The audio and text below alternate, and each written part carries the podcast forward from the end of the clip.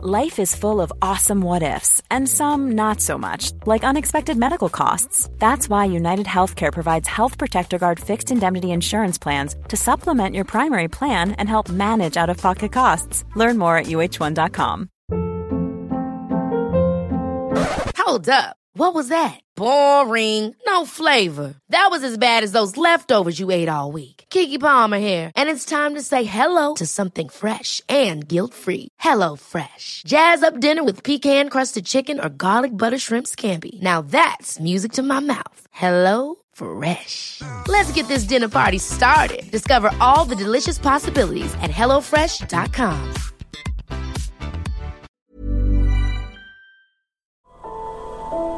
Det här avsnittet är sponsrat av Prime Crime, appen med tusentals svenska rättegångar. Dessutom läggs minst tio nya rättegångar till varje vecka året runt. En rättegång som berörde mig det är taximordet i Enköping. En 26-årig taxichaufför som luras ut till ett naturreservat och eh, blev hängd i ett träd. Och det är fem ungdomar som döms. En 16-årig flicka och fyra unga bröder. En rättegång jag tyckte var väldigt fascinerande var föräldrar tvingade sin dotter att dricka ättika. Så otroligt galet. Prime Crime erbjuder även en tre dagars gratis provperiod. Och skulle du välja att bli prenumerant så erbjuder de antingen månadsbetalning för 99 kronor i månaden eller ett reducerat pris på två månader vid årsbetalning. Du kan avsluta när du vill. Tack Prime Crime. Tack så mycket Prime Crime. Bye.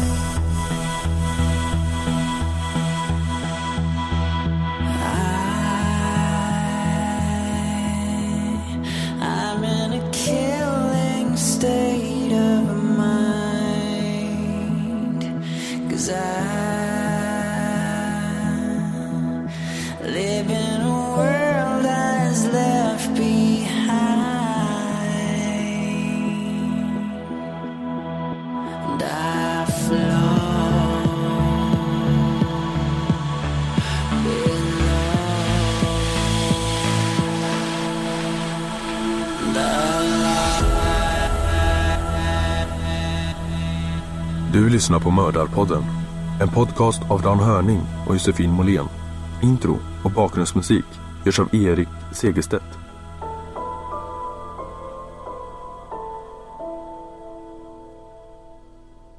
Välkommen till eh, Mördarpodden. Och idag har jag inte vem som helst med mig, utan jag har Paul de Valle. Kul att få vara här och prata mord. Ja, och jag har, jag har velat ha med dig så länge nu för att du kan ju verkligen prata. Kan jag? Du är ju poddare, Ja. eh, men då är du mer van att intervjua, eller hur? Ja, det går väl lite åt båda hållen, men absolut. Jag har ju öppet sinne där jag intervjuar och sen har jag avsnitt som heter Öppna mitt sinne och där pratar jag. För där sitter jag själv och då håller jag låda väldigt, väldigt länge och jag är nog ganska duktig på att snacka om det behövs. Ja, men det, det är just det som eh, skiljer oss åt. Jag tycker det är jättejobbigt att prata eh, utan manus. Det blir bättre och bättre med tiden, men det är fortfarande väldigt jobbigt, tycker jag. Du sköter det jättebra nu. Tycker du det? Ja. Ja, vad bra. För när vi pratade så tänkte jag så här, men gud vad han, wow, det här måste ju bara sätta på en sån här inspelning nu liksom, för du, när du berättar om saker och sånt. Och så tänkte jag, gud vad synd att han inte tycker att true crime är intressant. Och ungefär där så börjar du prata om Jonestown-sekten. Exakt, exakt. Men alltså grejen är den, jag tycker att true crime är väldigt intressant jag har ju märkt att under de senaste åren så har jag lätt fastnat i dokumentärer som handlar om true crime. Eh, så jag är en sån som är nyfiken på väldigt mycket och i vissa perioder så kan jag nörda ner mig i lite, egentligen lite allt möjligt. Uh, med true crime dras jag alltid åt. Jag tror bara att man tror att jag är mer en MMA-kille eller liksom en väldigt djup kille, men det är väldigt fascinerande med mord också och mördare och vad som händer i huvudet på folk. Jag tycker det är så intressant för du är väldigt lik Dan på många sätt. Mm. Du har väldigt många starka intressen. Kanske att du inte gör en podd om precis varenda starka intresse du har. Även om du har nu då två Mm. eh, poddar som du brinner för. Eh, men du har väldigt många intressanta intressen. Ja, det har jag faktiskt. Det har jag. Det är därför jag också kallas för Paul Flerhörning.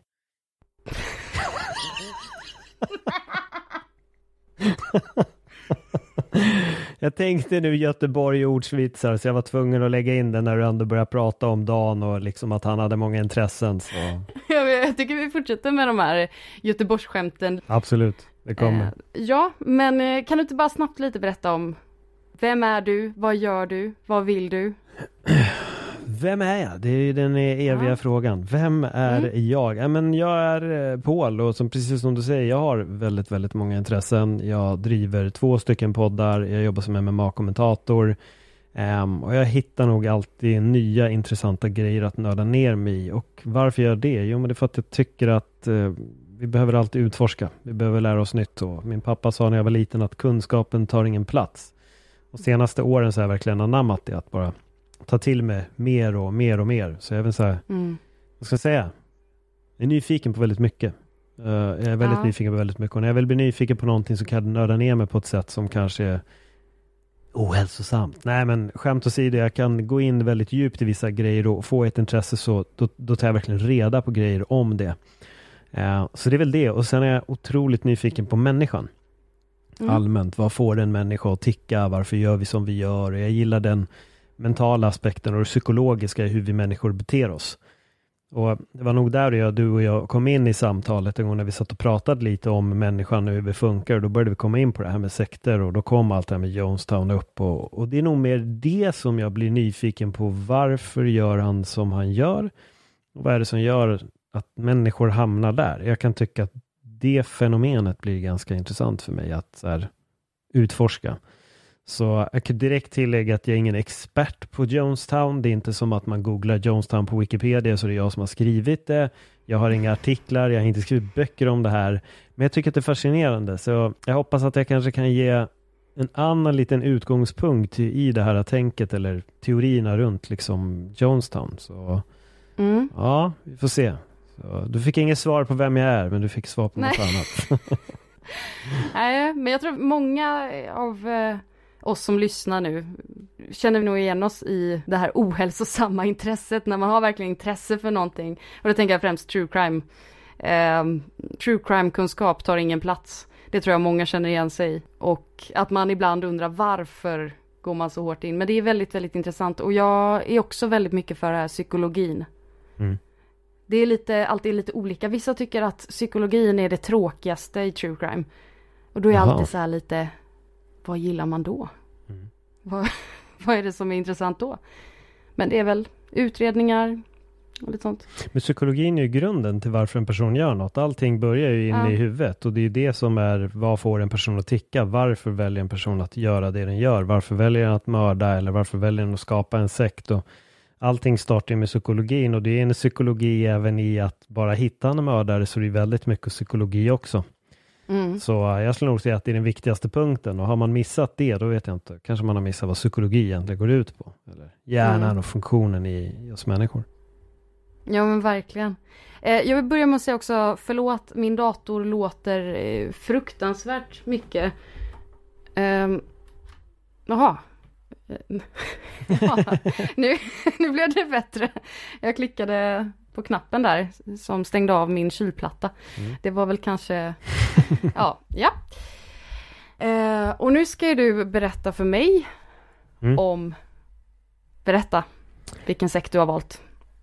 Jag valde Jonestown.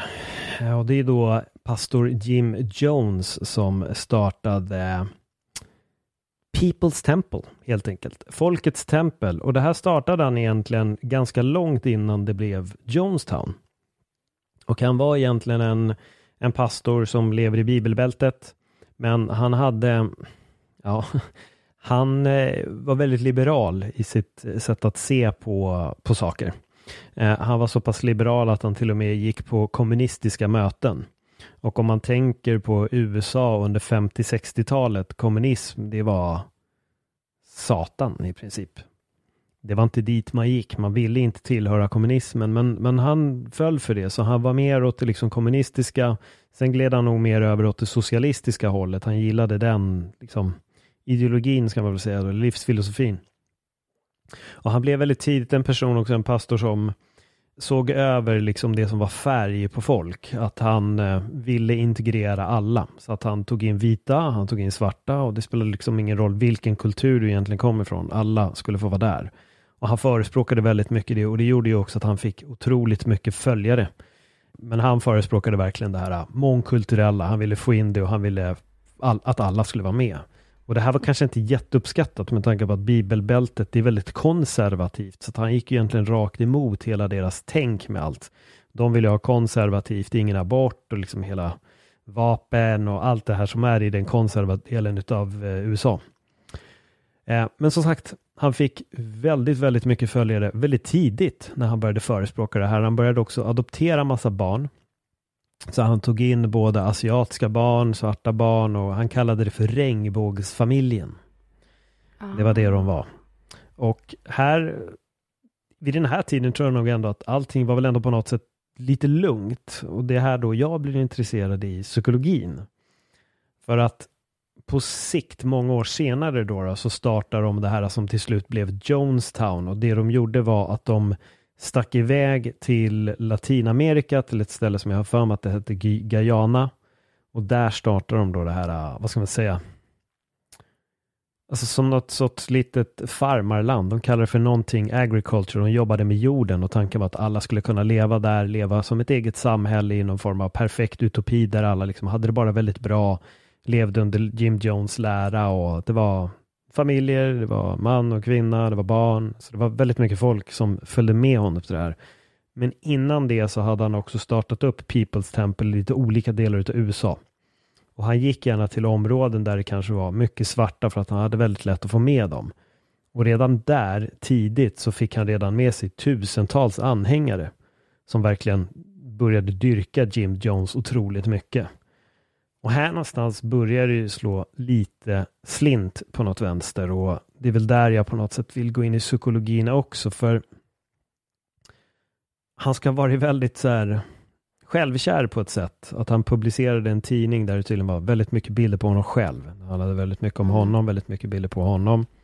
Och där blev det också den här återigen förespråkan om att liksom alla skulle enas, vilket är jättefint. Så jag menar, han, han hade någonstans, så fanns det ju ett fint budskap som jag kan förstå att många ville backa. Jag kan förstå att han fick många svarta till hans eh, ska säga, tempel då, eller liksom lilla kyrka.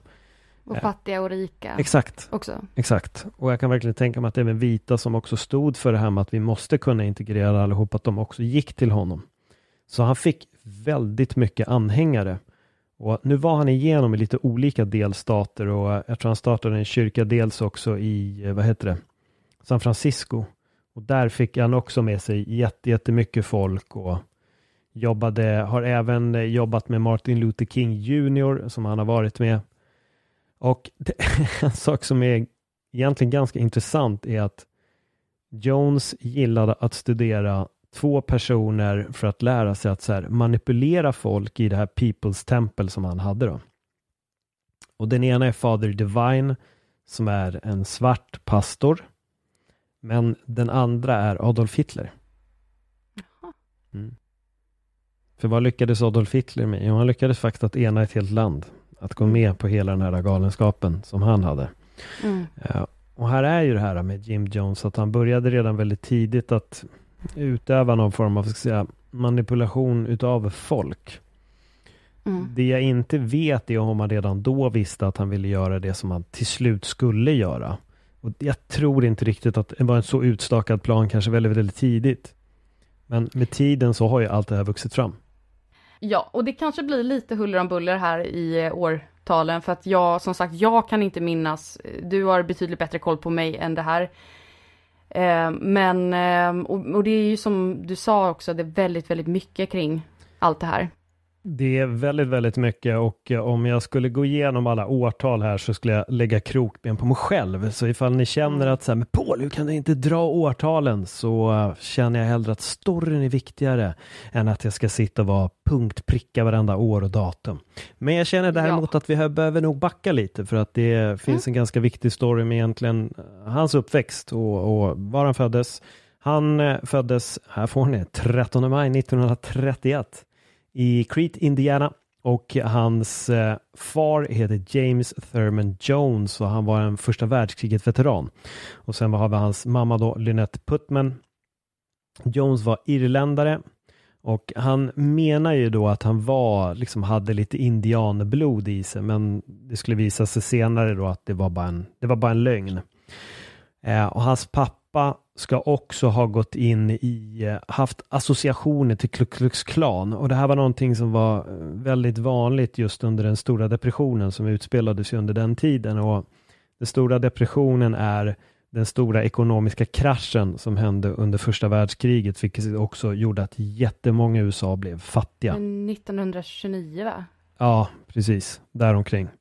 Och då, som vi ser nu till exempel, om vi tittar på hur det ser ut idag, så har vi en pandemi och vad gör det här? Jo, det blir att folk börjar tro på väldigt konstiga saker, till exempel Qanon och man börjar tro på jättekonstiga konspirationer och alla tror att världen är emot den. Och då vill man ju såklart hitta en bov i dramat och på den tiden var det väldigt lätt då att tycka att det, jag vet inte vad de tänkte, men att det var de svartas fel eller någonting och alla de måste utrotas och sta- startar vi KKK. Så hans pappa ska i alla fall ha haft då associationer med just eh, Ku Klux Klan. Ja, och det här är någonting som Jim, in, eller James som han hette när han föddes då, har inte gillat det här eh, med hans pappa och de ska hamna till tjafs om det där. Dels för att Jim Jones ville då bjuda hem sina, sina svarta vänner och det blev ett problem under en längre tid så hade inte han och hans pappa en speciellt bra kontakt. Men det man kan se också redan som ung när Jim började i skolan var att han pratade väldigt mycket om religion och det var en familj där det fanns väldigt mycket religiös prägel där hemma.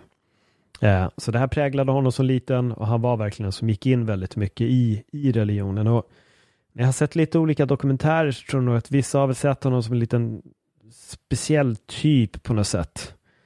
Eh, och att sen ska det ha skett en stor förändring när han väl har blivit pastor. Och, och det är lite intressant för det finns ju många av de här människorna som är en aningen tillbakadragna i sin barndom och sen kan det hända något extremt radikalt.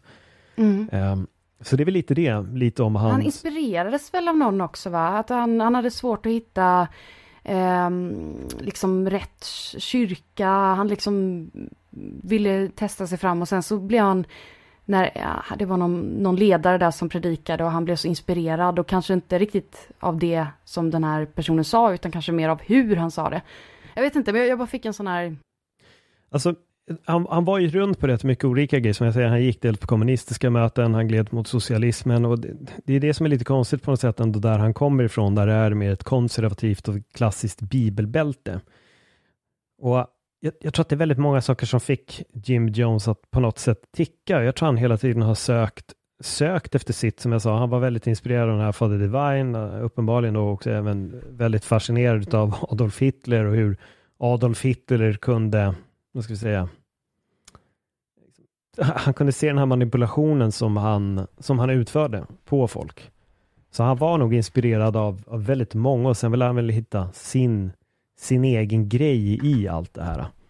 Och mitt minne också av det här starten med hans liksom, kyrka som han påbörjade var att, som jag sa tidigare, det var ett fint budskap. Alla är lika värda och det spelar ingen roll om du är svartvit eller vad du nu har för färg på din hy, utan det är okej. Vi ska alla kunna enas.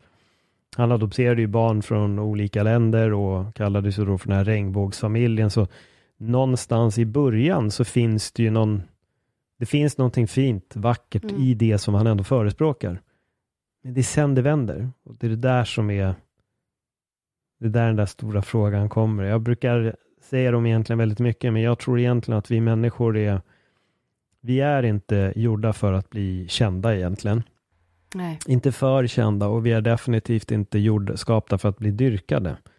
Jag tror att det är där det slår slint när det börjar bli det här maktbegäret och har du väl fått tusen följare och sen har du två tusen följare då börjar du tro ganska mycket på det du själv predikar. Mm. Och jag tror att det är liksom starten på det här som sen barkade iväg och blev någonting helt liksom åt helvete fel istället. Med, med Jim Jones då. då. Och som sagt, det är så mycket grejer i hans historia så jag tror att om jag skulle försöka dra en ordentlig förklaring då skulle den här podden bli tio timmar eller kanske en, en helt egen podd. Så vi får Mm. försöka att röra oss lite i ett eh, visst tempo, halvt framåt åt allting som hände. Men var det någonting mer som du hade kollat upp där som du tänker på? Ehm, jag kommer ihåg att det är en eh, kvinna i rullstol. Mm. Eh, som Jim då, han, han helar henne så att hon kan ställa sig upp, hon kan gå, hon kan springa. Alla blir ju helt så här wow, shit han är, det här är ingen vanlig människa.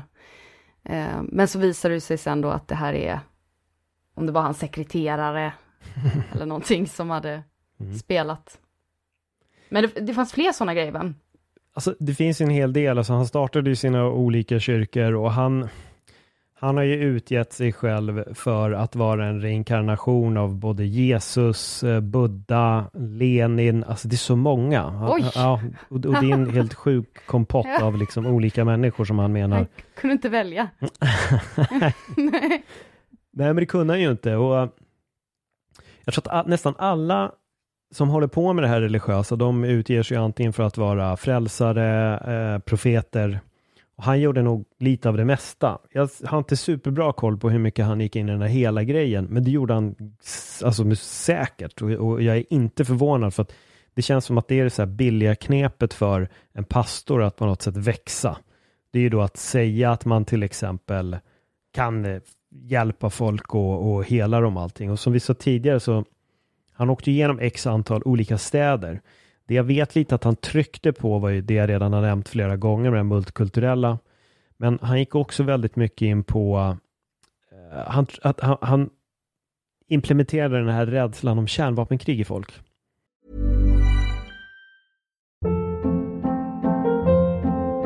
Hold up. What was that? Boring. No flavor. That was as bad as those leftovers you ate all week. Kiki Palmer here, and it's time to say hello to something fresh and guilt-free. Hello Fresh. Jazz up dinner with pecan-crusted chicken or garlic butter shrimp scampi. Now that's music to my mouth. Hello Fresh. Let's get this dinner party started. Discover all the delicious possibilities at hellofresh.com. A lot can happen in three years, like a chatbot may be your new best friend. But what won't change? Needing health insurance. United Healthcare Tri Term Medical Plans, underwritten by Golden Rule Insurance Company, offer flexible, budget friendly coverage that lasts nearly three years in some states. Learn more at uh1.com. If you're looking for plump lips that last, you need to know about Juvederm lip fillers. With Juvederm Volbella XC and Juvederm Ultra XC, your lip look, whether it's subtle or bold, can last up to one full year with optimal treatment and no additional maintenance. Find a licensed specialist and see if it's right for you at juvederm.com today. That's J U V E D E R M.com. Add fullness to lips in adults over 21 with Juvederm Volbella XC or Juvederm Ultra XC. Do not use if you have severe allergies or a history of severe allergic reactions, or if you're allergic to lidocaine or the proteins used in Juvederm. Tell your doctor if you have a history of scarring or taking medicines that decrease the body's immune response or that can prolong bleeding. Common side effects include injection site redness, swelling, pain, tenderness, firmness, lumps, bumps, bruising, discoloration, or itching. As with all fillers, there's a rare risk of unintentional injection into a blood vessel, which can cause vision abnormalities, blindness, stroke, temporary scabs, or scarring. For full important safety information, visit juvederm.com. Att det skulle bli kärnvapenkrig och att vi måste skydda oss och att vi måste vara på rätt ställe så att vi inte får bomber på oss och hela den biten. Så han hade väl en tre, fyra olika kyrkor och till slut så sticker de då till Guyana och det är då i Sydamerika. Och det är där hela det här Jonestown kollektivet mitt ute i djungeln påbörjades. Jonestown fanns inte utan det här är ju de skapat. Det här är ju Jim Jones, det är ju hans stad liksom. Så de åker till Guyana, det ligger i Latinamerika. De sticker dit och där påbörjas hela det här. Då. Och folk flockas till den här personen. De bygger upp Jonestown och de har sina familjer där och de, det finns skola på den här lilla ytan då, då som de befann sig på. De jobbade med jordbruk, var självförsörjande helt enkelt. Och så var ju han då predikanten, såklart. Han var där, han predikade, han förde sin lilla tro framåt, om man säger så. Ehm, men samtidigt så var det ju också att när en sekt dyker upp och det börjar bli så att familjemedlemmar väljer att kapa banden med sina familjer. Då blir ju också familjemedlemmar alltid väldigt oroliga.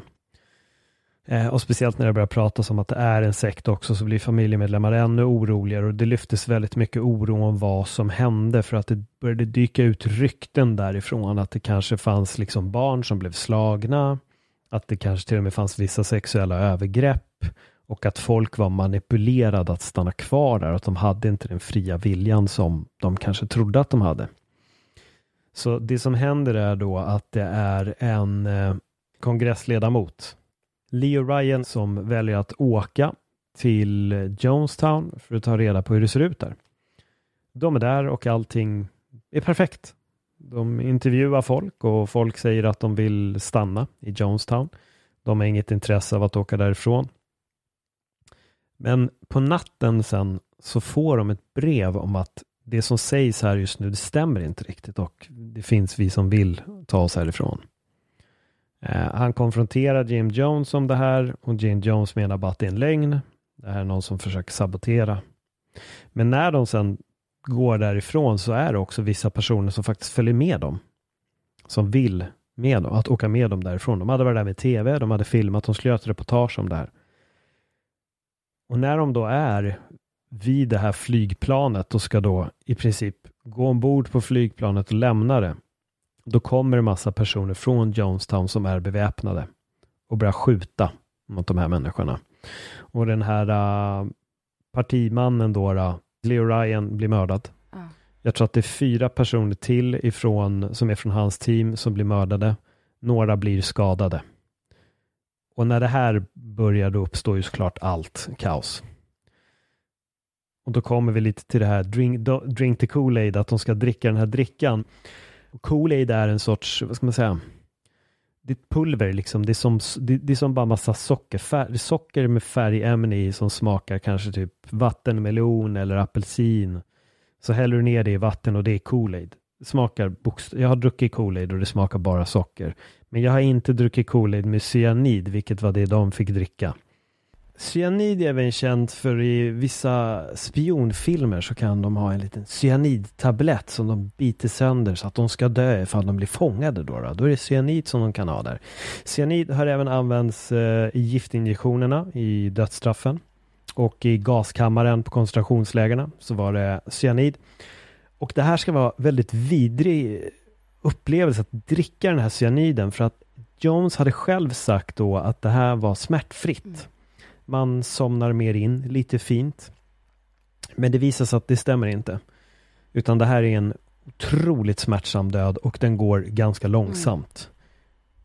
Hans otroligt vidriga liksom, tanke med det här också är då att barnen måste ju såklart dö först för att föräldrarna kan ju inte dö innan barnen. Så att de börjar med att ge barnen Kool-Aid. Och barnen ska såklart ha gråtit. Det har gjort hysteriskt ont. Det är en galet smärtsam död. Man kan börja tugga fradga.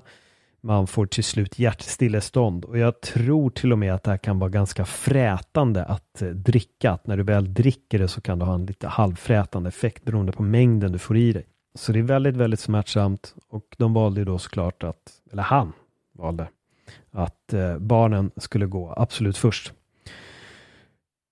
304 stycken barn eh, dog den här dagen och det var av 918 stycken totalt.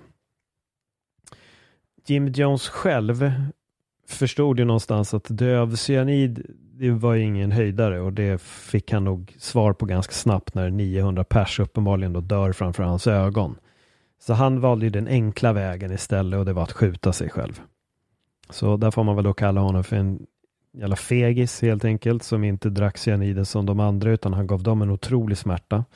Eh, Medan han själv tog en väldigt, väldigt enkel eh, ut, utväg. Och han hade också då det här lilla fina citatet med kan vi inte leva fridfullt, då får vi dö fridfullt. Men eh, de dog inte fridfullt utan de dog istället extremt smärtsamt. Samtidigt fanns det några som försökte fly. Eh, det fanns de som försökte sticka därifrån och det är det jag menar med att det fanns människor ute i djungeln också som försökte ta sig därifrån och de visste ju inte riktigt heller, alla visste inte vad som faktiskt pågick på Jonestown. Eh, alla de som stack visste inte och det finns en del föräldrar som var tvungna att lämna sina barn där. Eh, och det finns massvis med dokumentärer om det här. Jag kan verkligen rekommendera att titta på det.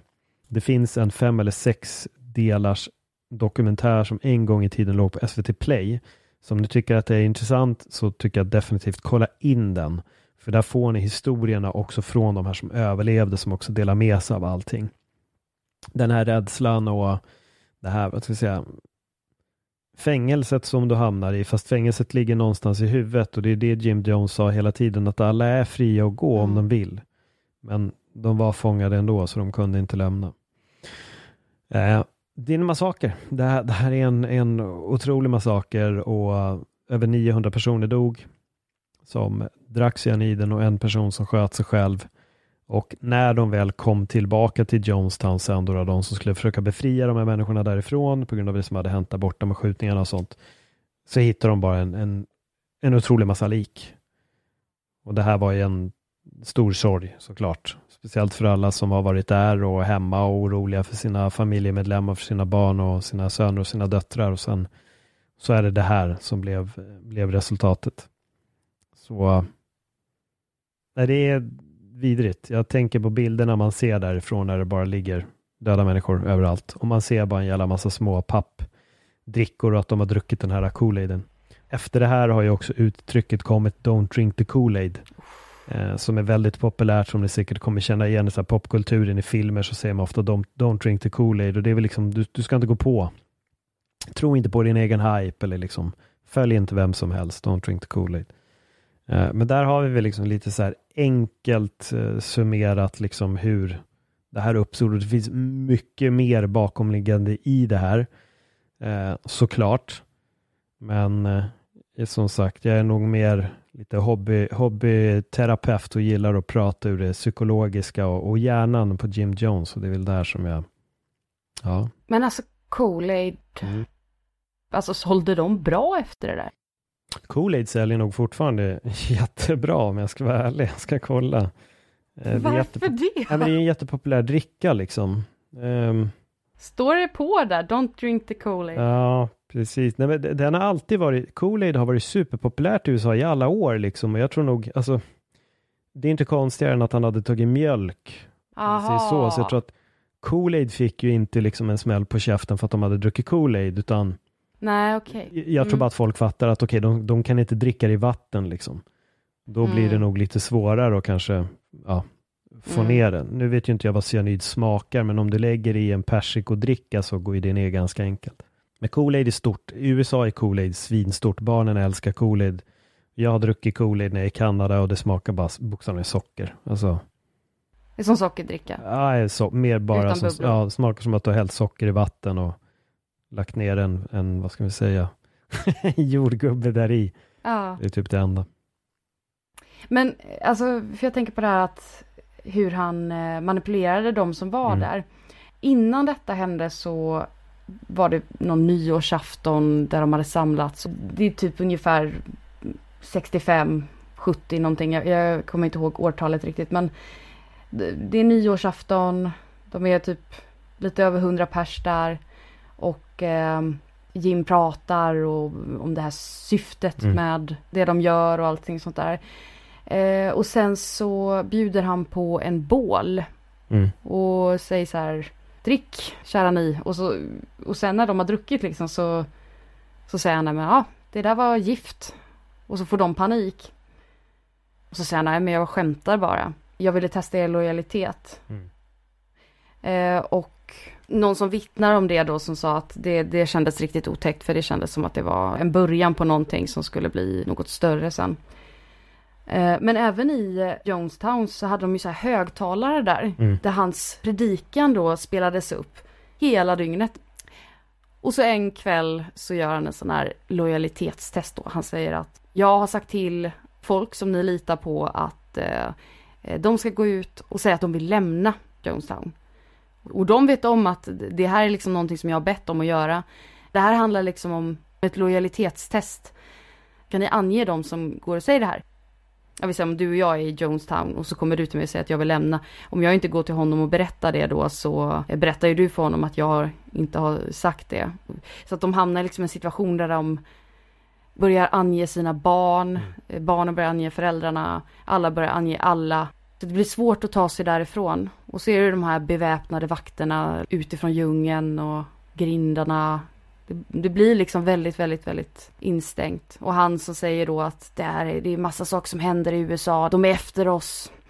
Och det börjar väl efter att han har börjat ta väldigt mycket droger och alkohol, blivit paranoid vid ett, vid någon, någonstans så slår det liksom fel. Mm. Och det tänker jag lite om det är det som du menar också att eh, när man får liksom övergudstro om sig själv, att det lätt kan slå fel.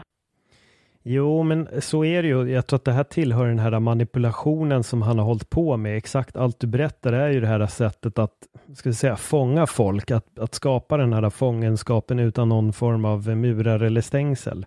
Att han gör allt det här och som jag sa tidigare, han pratade ju mycket om kärnvapenkrig och liksom det skulle gå åt helvete. Det var de här domedagsprofetiorna på det sättet att snart kommer det barka iväg och det kommer hända och vi är här, vi är skyddade.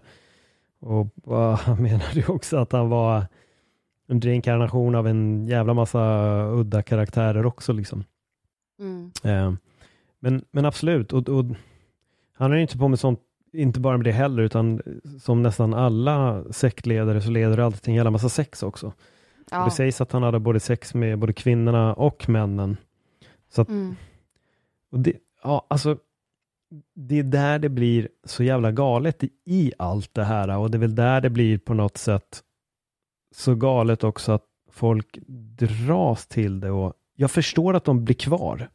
Jag kan Mm. fatta att folk har svårt att komma därifrån för att de tror ju på den här personen. De har ju Ja, valt att ge precis. upp sitt och liksom sticka dit och, och vara där borta.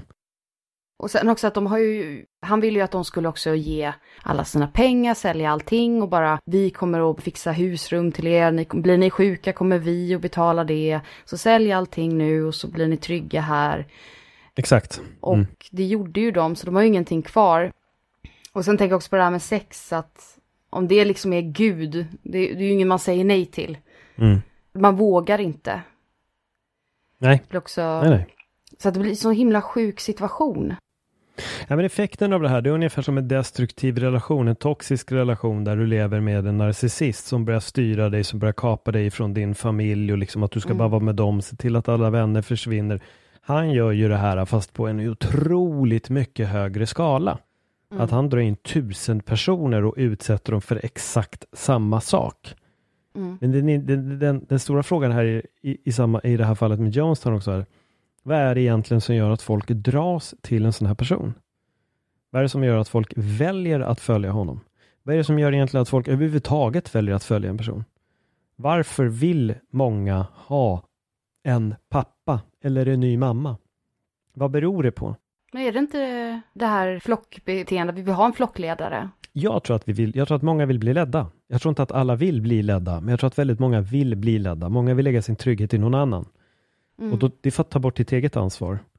Och det, det, det är på något sätt, jag ska inte säga att det är enkelt, men jag tror att det är det många vill göra. Man, man, man vill få tillbaka det. Jag vill vara ett barn igen och jag vill ha någon som säger till mig vad jag ska göra och hur jag ska göra för att uppnå det här. Och då söker man de här spirituella ledarna. Och det är inget fel att ha en spirituell ledare. Men jag tror det är jävligt farligt när du börjar se den här ledaren som en gud, vilket nu händer i hans fall. Och det livsfarliga här är också när den här personen, spirituella ledaren, till slut börjar se sig själv som en gud. Vilket han också gör. Och där det är vi. Och eh, om inte vi kan vara, då ska vi dö. Och då ska vi göra det tillsammans. Istället för att bara, om inte det här funkar, då går vi åt varsitt håll. Liksom. Mm. Men det är just med nästan alla sektledare så blir det just det här. Det leder till slut med att de har sex med alla. Eller som i fallet Waco till exempel som var ett annat och han också var en sån här spirituell ledare som började ha sex med alla kvinnor och barnen. Som Mm. allihopa och här verkar det, jag är lite osäker på om han hade sex med barn men däremot så vet jag att han ska ha haft sex med både tjejerna och männen. Liksom. Han ska ha haft sex med Mm. båda två då. Så det är någonting som, som händer när det här kommer och det verkar som att det händer de flesta som får någon form av maktposition. Då blir det att det lätt går verkligen åt helvete och det kan vi se i det politiska också, den här maktkampen om att behålla makten och inte vilja lämna makten eller liksom och så vidare. Och att vara en egen individ och ha den totala makten som Jim Jones nu har, att ingen är över honom. Han är högst upp och alla är bara långt under honom. Då får han en otrolig makt och utöva. Och han har till och med sån jävla makt att folk väljer att avrätta sina egna barn genom att ge dem den här drickan. Det här är alltså föräldrar som ger sina barn gift för att de ska dö. För att de då tror att de kommer hamna någon annanstans och där kommer de leva lyckliga. Ja, de säger att vi har fötts i fel tid. Världen är inte redo för oss ännu. Det, det de brukar säga i de flesta sekterna kan jag säga. Ja, Det hänger oftast på sånt. Men det som är lite oklart för mig det är om de faktiskt valde det, eller valde det själva. Det är ju, man, man är ju rejält hjärntvättad där och då så att man liksom valde det själv. Men sen att många, många blev tvingade. Att det inte var liksom ett massjälvmord tycker jag, utan att det kanske snarare är ett massmord. Just att han, eh, alltså att det blir en sån situation där liksom de, de tvingas att göra det. Ja, men det, det är ju så det klassas. Det klassas ju som, Ja. ett, som ett massmord. Alltså folk anser att han är mördaren. Alltså så, så Mm. är det ju att det, det är ju han som har mördat alla de här människorna. Eh, Och, och det är ju det. Alltså de, de lever ju under hans förtrollelse. Hur galet det än kan verka. Eh, och det fanns ju då några få som ändå försökte fly, men alla klarade inte det. Alla kunde inte göra det. Och man brukar säga ibland att det största fängelset är i ditt eget huvud. Mm. Och det är det många av de här till exempel narcissisterna lever på. I en, återigen vill jag göra exemplet då med en destruktiv relation. Även om du nu är en man eller en kvinna som är i den sitsen. Du är alltid fri att gå. Du kan gå, men du kan inte gå. Men det finns egentligen ingenting som håller tillbaka mer än den här personens ord. Det är det enda som låser dig, därav fängelset är i ditt eget huvud. Du Mm. kan Ja, vissa- ta dig därifrån. Men- det beror på om det är våld inblandat och hot och... Jo, men det, men det jag menar är att du har alltid öppna dörrar. Mm. Samma som på Jonestown. Du kan gå ut, men du går inte ut. Mm. Du kommer inte att gå ut. Och det, det är det som är grejen med de här reglerna, att, att det sitter i din egen, där, där uttrycket då fängelset är i ditt eget huvud. Liksom. Mm. Och det är ju i ditt eget huvud för att du har en person som förklarar allt det här för dig och som skapar hela den här fängelset runt omkring dig. Vilket gör att du inte kan försvinna. Till slut finns det de som lyckas bryta sig loss och ta sig därifrån och så vidare. Då, då. Men återigen, skillnaden är att han gjorde det här på nästan tusen personer. Att han fick Ja. dem att uppleva exakt den här känslan. Och han fick dem att uppleva den så extremt att de till och med är redo att ta, ta livet av sina barn. Mm. Så det är en grov manipulation han har åstadkommit. Den är helt extrem. Men han är inte själv. Nej. Han är inte själv. Det finns väldigt många som jobbar så här. Och det finns väldigt många sektledare som har haft flera hundratals personer efter sig. Och jag tror att flera sektledare skulle kunna göra exakt det den här snubben har gjort. Varför det inte har hänt igen, det är väl egentligen den största frågan. För folk fastnar i de här grejerna hela tiden. Det är alltid någon ny sekt. Vi har ju den här Hail Comet sekten också som trodde att de skulle bli upplockade av ett rymdskepp bakom Haleys komet och sticka ut i rymden. Där de alla blev asexuella så att både killarna och tjejerna rakade av sig hår och det sägs också att männen ska ha kastrerat sig själva. Och Ah! alla tog också livet av sig. Nu var de en väldigt liten grupp. Jag tror inte ens Ja. att de var tio pers. Men de sen ligger i sina våningssängar med samma kläder och har lagt liksom ett skynke över huvudet. Som de ligger. Fyrkantigt skynke men så låg så att det blir som en diamant eller liksom Ja. den andra formen. Och där låg de allihopa. Hade tagit livet av sig. Och de var med i tv också. En helt vriden man som drev det där också. Jag tror han till en början drev det med sin fru. Men alla såg likadana ut och de ansåg att de inte tillhörde något kön. Männen kastrerade sig själva och äh, är galet. Och sen tog de livet av sig och alla var döda. Så. Men är det här en form av, alltså, att narcissister finns och att Mm. det finns de som gärna tar den här rollen, det tycker jag inte är så konstigt. Men att många av oss i alla fall vill ha svaren på de här jobbiga frågorna så handlar det lite om, om att de här stora frågorna, att vi inte klarar av dem, livet, döden, allt det Mm. där. Och att vi hela tiden söker efter en mening.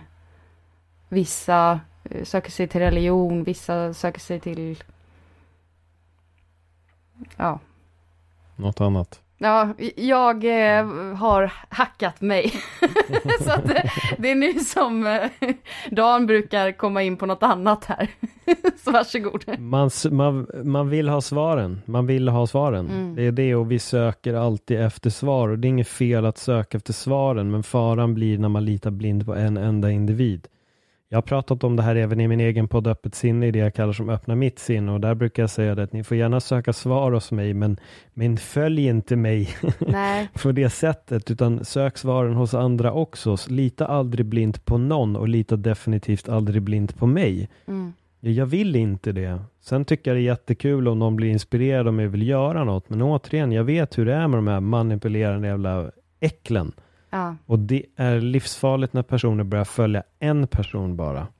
Alltså det där är svaren och vad han än Mm. säger så är det korrekt. Nej, det är inte det. Så lita aldrig blint på någon. Inte ens era föräldrar ska ni lita blind på. Lita aldrig blind på någon. Lita inte blind på den ni blir kära i heller. Gör inte det. Mm. Man, man vet aldrig. Sök alltid svar från någon annan också. Det finns inte en individ som sitter på alla svar. Och, um, men det är skitenkelt såklart. Och är man lite, lite svag, vilket många är, det ser vi tydligt i det här fallet, då går man på det här. Mm. Och då sticker man dit. Sen finns det de som drar någon åt och tycker det är någonting som inte stämmer här. Nej, det är skitbra. Vi lever liksom perfekt. Det är så fint. Allting är superbra här. Jonestown är det bästa som har hänt med hela mitt liv. Och en månad senare så ligger alla döda. Så, och det är svårt och det är jättesvårt att förklara för en person som är fast i det också att den liksom måste därifrån. Det är väldigt, väldigt svårt. Precis, och det ser man ju liksom i, i alla sådana lägen och även då i destruktiva relationer. Nej men verkligen, verkligen. Där, där om något. Mm. om något. Men det är ju som sagt, det är supertragiskt att det här hände och jag tror inte att det är sista gången vi eh, kommer att se något liknande. Sekter har poppat upp hela tiden och det händer helt galna saker i de här sekterna och det kommer säkert dyka upp inom några år igen så är det nog någon udda sekt som har dykt upp och kanske inte 900 pers men vi får väl hoppas att folk liksom drar öronen åt. Jag tror det bästa sättet är att studera historia. Det är att se de här Mm. sakerna, ha dem med sig och se hur vissa grejer uppstår och saker sker. Men vi verkar ju inte vara så bra på det. Det verkar ju ändå som att historien upprepar sig väldigt många gånger. Den gör det hela tiden. Eh, och den upprepas ju på exakt samma sätt när det gäller just de här religiösa predikanterna som står där och säger att nu är det jordens undergång.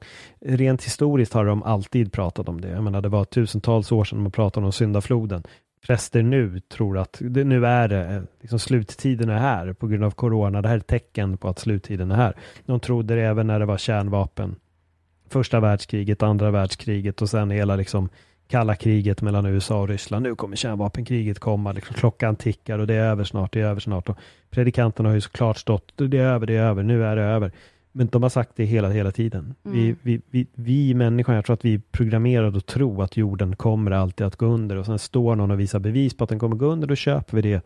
Och då vill vi följa den personen och då sticker vi ut i djungeln, skapar ett samhälle för att vi tror att där kommer vi vara räddade. Mm. Men där dör vi.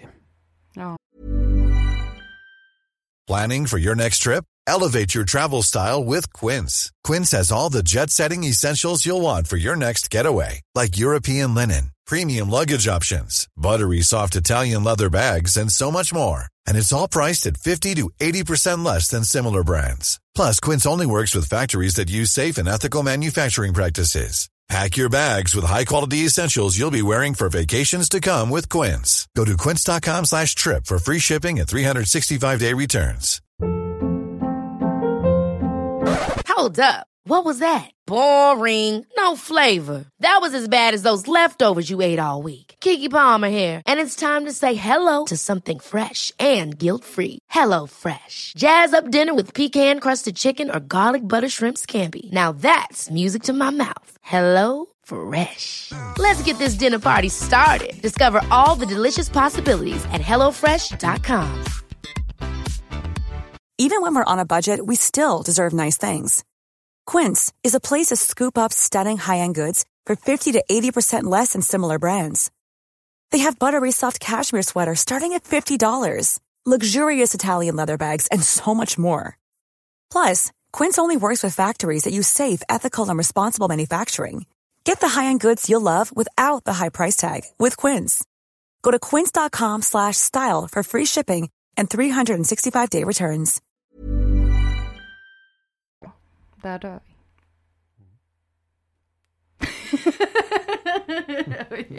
Inget skratt. Där dör vi, haha. Gör vi. Ja. Men jag tycker att det var väldigt bra att du sa det där att du, eh, eh, för öppet sinne får ju jättemycket, du får så sjukt fin feedback med all rätta. Alltså att folk verkligen, det har liksom förändrats, alltså det har förändrat folks liv när de skickar till dig. Ja. Det fått Eh. otroligt fint, så det är väldigt fint att du liksom också eh, tar avstånd från att du ska bli sektledare. Ja, nej men, nej men verkligen. Och eh, för er som eh, inte vet då, då, så jag har min podd och där jag delar med mig av min egen story om mitt liv och eh, lite allt möjligt sånt som jag pratar om där. Då. Mm. Och eh, när folk kommer med mycket frågor till mig och delar med sig alla de här grejerna, för mig handlar det om när jag säger det, det handlar också om att jag vill att folk ska lyssna på fler människor, hitta fler röster. Om de liksom kan relatera till sånt som jag pratar om och tycker att det är en bra vägledning. Det är jättekul för mig och jag uppskattar verkligen jättemycket och jag uppskattar verkligen alla som hör av sig om det också. Eh, jag menar bara återigen, man får inte så här stirra sig blind på att det ska vara så här, gud vad jag tänker på om det här och, och det Paul säger det rätt. Liksom. Och det är nog för att jag själv har blivit ganska noggrann med att inte bara söka svaret från en person. Jag vill höra olika personer, vad de har att säga och därifrån skapa mitt svar. Mm. Det finns ett uttryck också som, som ska vara från Buddha där han säger att bara för att jag säger det så är det inte sant. Du måste också ta reda på det. Mm. Alltså det blir sant för dig när du själv väljer att tro på det. Och Jag tycker det är väldigt viktigt. Lyssna på fler personer. Och speciellt när det kommer till nyheter och så vidare. Och speciellt när det kommer till Facebook-statusar. Snälla, Mm. läs mer än en Facebook-status och Ja. lita inte på allting som ni läser på, på Facebook utan försök att lyssna på lite mer fler människor om det. Mm. Mycket kan gå jävligt snett om man väljer att bara lyssna på en person och jag, jag tror att det är det som gör att de här sektledarna lyckas för att predikan kommer från en människa och så bara glorifierar man den här människan som blir någon form av gud. Ja men precis, och som jag skulle då typ till exempel glorifiera dig och tänka så här, ja men Paul sa att jag skulle dricka vatten ur en rosa kaffekopp. Eh, det måste jag göra. Och Paul sa att jag ska göra det här, det måste jag göra. Och så, så, och, så, och så till slut så kanske det är någonting du säger som känns lite orimligt. Paul sa att jag skulle balansera här på skorstenen. Eh, men då har det liksom kanske redan gått så långt att jag känner att, men vadå om du hade, hade du haft fel? Då hade jag inte behövt göra allt. Du har ju slösat jättemycket tid med att liksom dricka vatten ur rosa kaffekopp och grejer. Alltså så att det blir lite grann, nu blev det en väldigt konstig metafor men Nej men den är skitbra men du har ju fel i en grej, det är ju det att du ska göra allt jag säger. Det är ju det som är kontentan. Du är undantaget som gör regeln. Men, men ni andra, gör för guds skull inte det. Drick inte vatten ur rosa kaffekopp, för det är bara ett hittepå. Men, eh,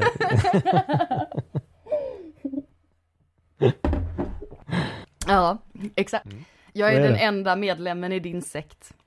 precis, Mm. precis. Och det börjar alltid med en, kom ihåg. Exakt. ja. Alltså, jag tror ju verkligen att vem som helst, jag skulle absolut kunna hamna i en sekt. Alltså jag tror vem som helst kan det. Alltså det, det är liksom inbyggt i oss. Ja, ja, Ehm, absolut. det är en enkel manipulation och jättelätt att falla för och svår att komma loss ifrån. Men eh, tror du vem som helst kan bli sektledare? Nej, Det tror du inte? nej. Även fast om man, om man nu tänker nu så här, eh, nu, nu vill jag inte jämföra influencers med sektledare här, men, men jag menar liksom att om man kanske har flera miljoner följare, och man blir liksom får hela tiden, alltså man får lite övergudstro om sig själv. Eh, att man förändras. Jo, exakt. Men, men vem som helst kan inte få flera miljoner följare. Nej, det är sant. Det är det. Och, och, och, och det är väl där skillnaden blir, tror jag. Att eh, har du fått flera miljoner följare, då, kommer, då kan du börja spåra i det här. Och där menar jag också återigen, vi, får, vi, vi är inte gjorda för att bli förkända heller.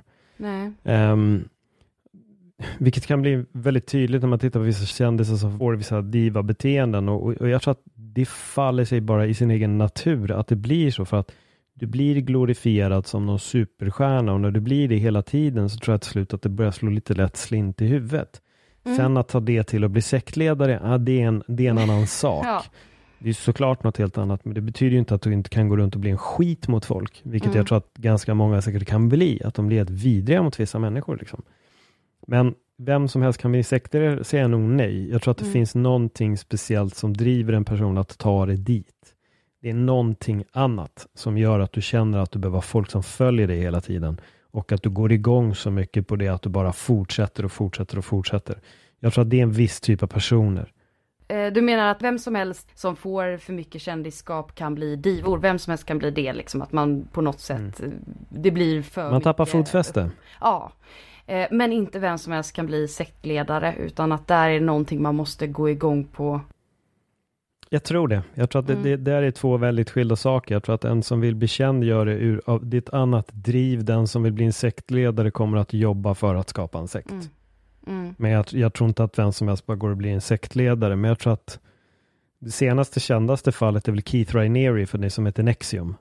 Där han fick med en jävla massa människor och han var också liksom sen här som alla såg upp till skitmycket.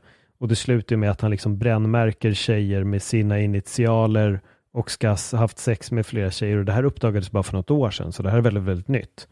Varpå en tjej som var med i serien Small Town, bara för det har jag nu glömt vad hon heter, men den blonda tjejen från Small Town, hon var högt uppsatt i det här Nexium och hon var en av dem som verkligen drog in jättemycket tjejer för att få in dem i det här andra grenen då, som bara var kvinnor och jag tror att alla de tjejerna också skulle vilja ha sex med Keith Raniere också. HBO släppte nu en säsong av det här som gick i som förra hösten, sommaren. Ehm, och det kommer väl en till säsong nu för att hela rättsprocessen är i full gång just nu med det här. För det handlar om trafficking och liksom, det är väldigt mycket. Mm. Eh, men han gjorde liksom liknande grejer. Att han verkligen har skärmat av folk. Och det, är en, det är en story i sig, hela den Nexium-prylen. Men det är det jag menar, sekter poppar upp hela tiden och de kan dyka upp i de mest oskuldsfulla miljöerna. Att man ser det inte riktigt. Vad fan den här personen vill mig bra. Han, han, han, han liksom hjälper bara mig, vägleder mig i livet. Men till slut så är den, den vägledningen, det finns en otroligt stor baktanke med den vägledningen också. Och där kommer de här farliga sektledarna in. Liksom. Det kan börja väldigt litet, sen växer det och växer och växer och sen blir det sex och så blir det det och så blir det här. Tiger King också, samma sak. Det, Ja. De får sin lilla makt över en liten grej och så ska de ligga. De ska ha sex. Den ena ska ha sex med snubbar, den andra ska ha sex med tjejer. Mm. Hela tiden, det är alltid det här sex. Det, kommer aldrig, det, det slutar oftast med sex många gånger också. Det blir Mm. skevt. Det var inga sekter liksom, men det var ju bara hu, hur den här lilla grejen i ett mikrokosmos kan börja uppstå. Med de här människorna som får för mycket makt i sin lilla miljö och börjar styra och styra och styra. Och det är det där jag tror är farligt med folk. Jag tror att vi hanterar inte riktigt korrekt. Sen finns det vissa eldsjälar som absolut Mm. vill komma till en och de vill verkligen bara väl. Jag säger inte att varenda människa har liksom en ond baktanke med allting, nej. Men jag tror att den här grejen med makt gör att det slår slint på folk. Alltså. Det, blir, det blir fel någonstans. Och ja, Det är väl egentligen bara min poäng. Någonstans så tror jag att det kommer slå slint när vi uppnår för mycket status eller vad det än är. Men Buddha var rätt chill. Det var han. Mm. Det var han verkligen. Han tog det lugnt. Han mediterade bara. Mm. Gick in i zen mode och bara var där liksom. Gav sina följare rådet att istället, du måste hitta dig själv. Det är det det handlar om. Men jag tror inte han hade följeslagare på det sättet heller. Liksom. Nej. Jesus hade vad var de var ju sina, de här apostlar, jag minns inte hur många de var nu bara för det. Men det var ju ett gäng snubbar som följde med honom liksom och hakade på. Ja, tolv. Nej, tolv Ja, där är exakt. jungar. Jag tror det. Jag Ja. tror det det var. Ja, men han var väl också ganska Chill, som du sa. chill.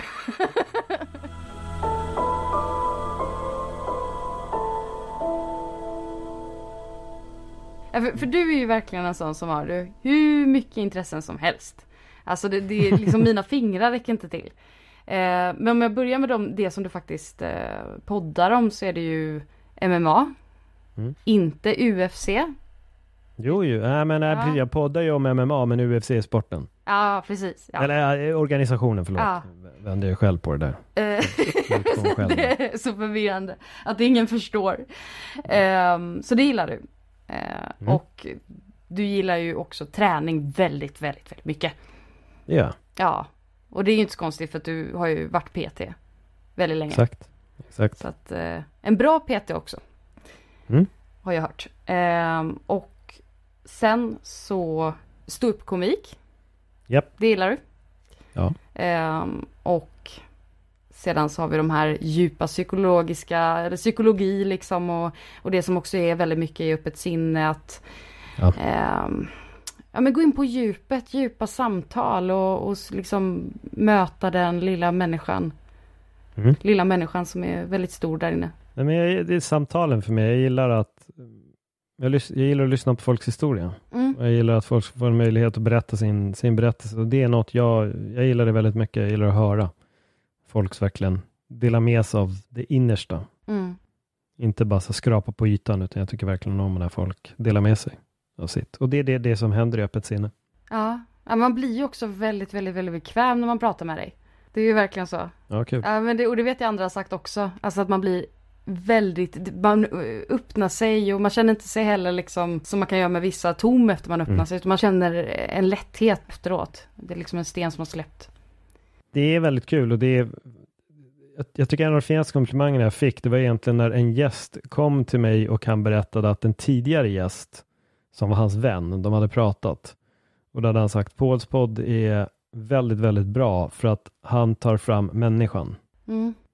Och då kände jag så här, ja men wow, fan vad häftigt att en av mina tidigare gäster har sagt det till dig liksom. Och det är det, är det bästa berömmet man kan få. Ja. Att det är inte bara en intervju, utan jag kommer ta fram människan. Nu var ju den här personen då en, en känd person Mm. som hade varit med i min podd och att han kände då att fokus låg inte bara på hans karriär och liksom hela det, utan det låg faktiskt på personen som har åstadkommit karriären. Och det, det gillade jag verkligen, att, han, att det var så han belyste min, mitt sätt att eh, göra en intervju.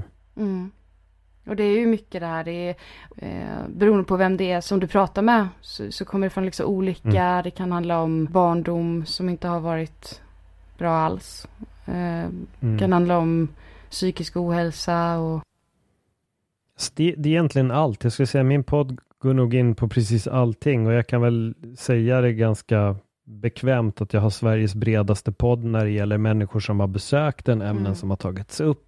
Ibland är det bara skratt, alltså ibland bjuder jag in en komiker och det enda vi gör är att sitta och ha kul i en timme också. Så att det är en, en, en podd som kan, den kan variera ganska hårt. Vi har suttit och pratat aktier också i den vid tre tillfällen och då sitter vi kanske inte och går på djupet. Men sen är det som du säger, det är psykisk ohälsa, det är folk som ibland kommer in och delar sin story och jag har fått in folk som ska ha kommit in för att prata om en grej, men sen istället började prata om en destruktiv relation. Så att det, det, det, det är väl som vissa säger, att när de väl kommer till mig så börjar de öppna upp sig om saker som de kanske inte trodde att de skulle prata om.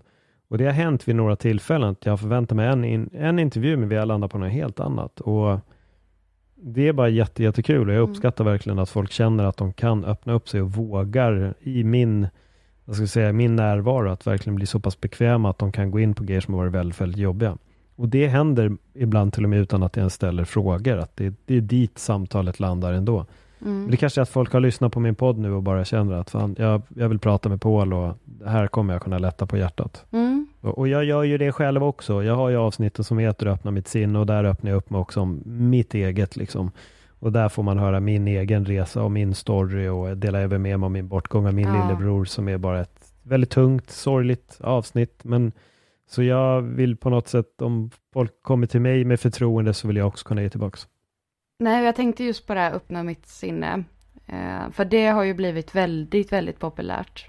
Det har ju fått Mm. väldigt mycket feedback och, eh, och det är väl där också som folk skriver in till dig. Att de vill liksom tacka för de råd du har givit.